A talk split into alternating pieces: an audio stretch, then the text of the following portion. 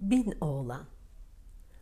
Evvel zamanda bilinmeyen bir ülkede birbirini çok seven bir karı koca varmış. Adam tüccarmış, hali vakti iyiymiş. Tek sıkıntıları bir çocuklarının olmayışıymış. Gece gündüz bir çocukları olsun diye yalvarırlar, dua ederlermiş. Bir gün tüccar işe giderken karnını doyurup dinlenmek için bir pınarda durmuş. Sofrasını sermiş, yemek yiyecekken yaşlı bir adam gelmiş.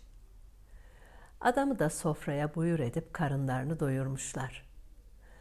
Yaşlı adam heybesinden bir nar ile bir elma çıkarıp tüccara vermiş. Bunlar murat meyvesidir. Bunları karınla birlikte yiyeceksin. Mal istersen narı, can istersen elmayı yiyeceksin. Yemediğini iyi bir insana verirsin. Deyip uzaklaşmış. Tüccar işe gitmeyip hemen geri eve dönmüş. Karısına olanları anlatmış. Sevinçle birbirlerine sarılmışlar. Lakin aç gözlü tüccar hem narı hem de elmayı yemek için karısını ikna etmeye çalışmış. Sonunda hem narı hem de elmayı yemişler. Gerçekten tüccarın işi o kadar iyi olmuş ki kervanlar, mallar, mülkler. Karısı da hamileymiş. Dokuz ay sonra ebe çağrılmış. Doğum yapacakmış kadın. Ebe gözlerine inanamamış. Hayatında hiç böyle bir şeyle karşılaşmamış, görmemiş.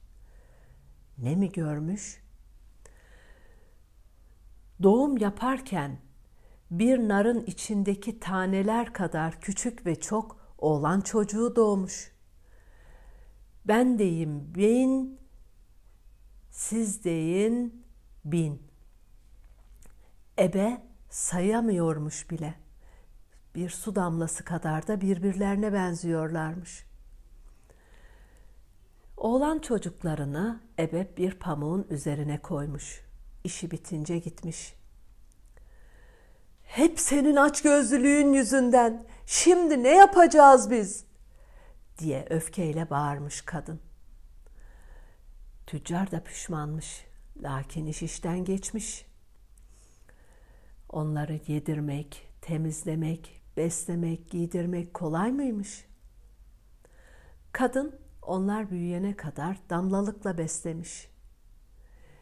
Küçücük kumaş parçalarını delip başlarından geçiriyor bellerine de makara ipliğiyle bağlıyormuş. Ancak 4-5 santim boyundaymış oğlan çocukları. Çok da arsızlarmış. Evin altını üstüne getiriyor. Kapının altından dışarı çıkıp ağaçlara tırmanıyorlarmış. Hiçbir şeyden korkmuyorlarmış. Tek korktukları evin kedisiyle köpeğiymiş. Birbirlerine de alışmışlar. Hatta köpek onları sırtına bindirip dolaştırıyormuş da. Bir gün ülkede felaket yaşanmış. Padişah savaşı kaybedince ülkenin durumu kötüye gitmiş. Halktan sürekli para topluyormuş padişah. Sonunda halkın verecek hiçbir şeyi kalmamış. Bizim tüccarın da malı mülkü her şeyi gitmiş.'' Yaşlı adam pazarda hamallık yapmaya başlamış. Bir gün hiç para kazanmadan eve döndüğünde evde yiyecek bir lokmayı yemek bile yokmuş. Yaşlı adam ağlarken oğlanlar babalarına, annelerine artık kendilerinin bakacağını söylemişler. Siz ne iş yapabilirsiniz ki oğulcuklarım? demiş babaları. Oğlanlar bir köşede toplanıp ne yapacaklarına karar verirken gerçekten ne iş yapacaklarmış? Tarlada çalışamaz, at nallayamaz, ticaret yapamazlarmış. İçlerinden biri padişahla konuşabileceklerini söylemiş. Gece olup anne babaları uyuyunca köpeğin sırtına binip saraya gitmişler. Sarayın demir kapıları sıkı sıkıya kapalıymış. Muhafızlar da nöbet tutuyormuş. Köpeğin sırtından inip demir kapının altından saraya girmiş. Bin tane oğlan padişahın odasını bulup yatağa çıkmışlar. Padişahın üzerinde gezinmişler. Lakin onu uyandıramamışlar. Sonunda iğne batırmaya karar vermişler. Prensesin odasında bir kutu iğne bulup her biri bir iğneyi beline bağlayıp tekrar padişahın yatağına gitmişler. Yüzüne, ellerine, ayaklarına iğne batırmaya başlamışlar.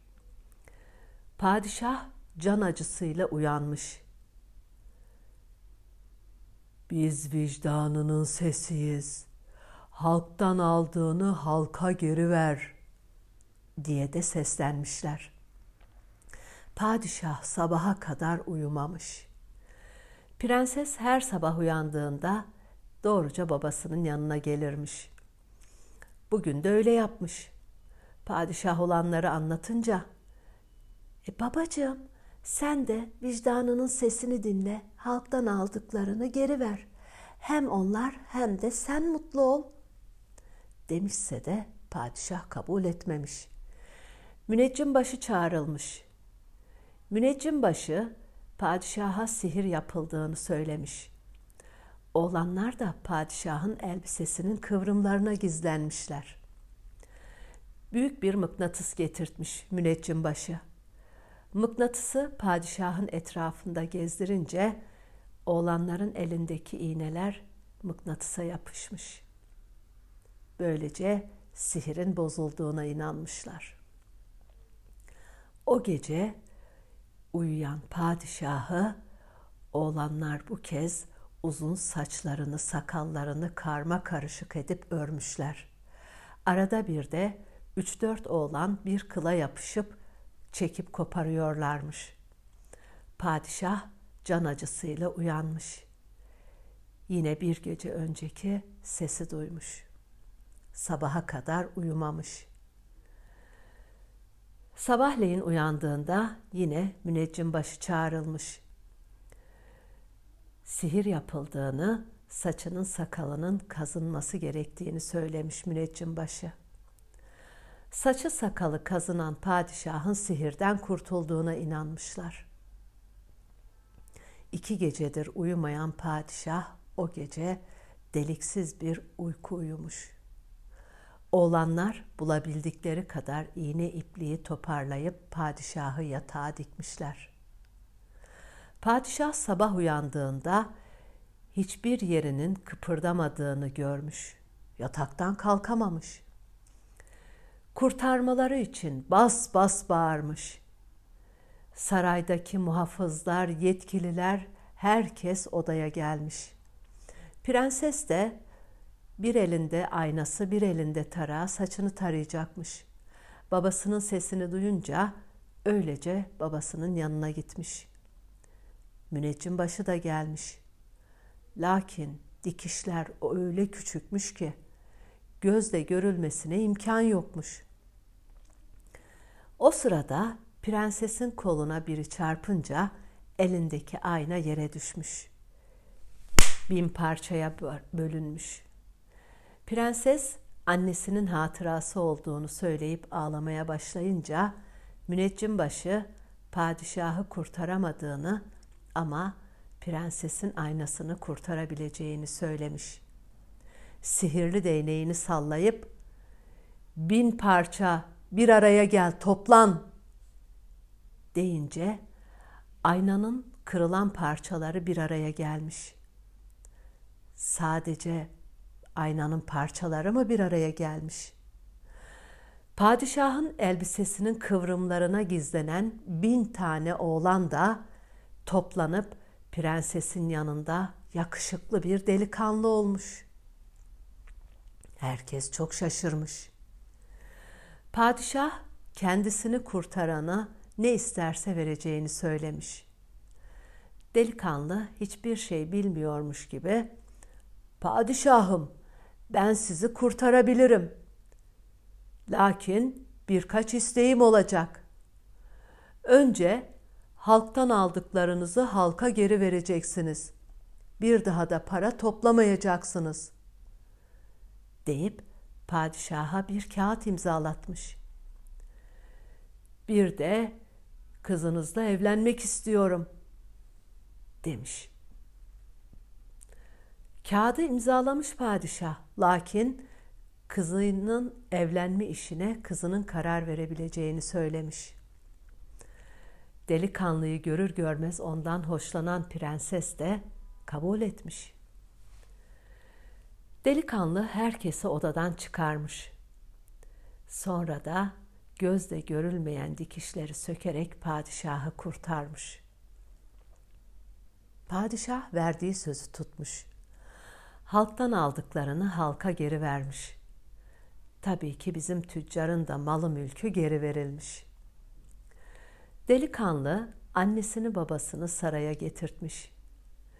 Olanları annesine babasına anlatınca sevinç gözyaşıyla oğullarına sarılmışlar. Oh, çok da yakışıklıymış oğulları. Hazırlıklar başlamış. Üç gün, üç gece yapılan düğünle prensesle delikanlı evlenmişler. Onlar ermiş muradına, darısı isteyenlerin başına.''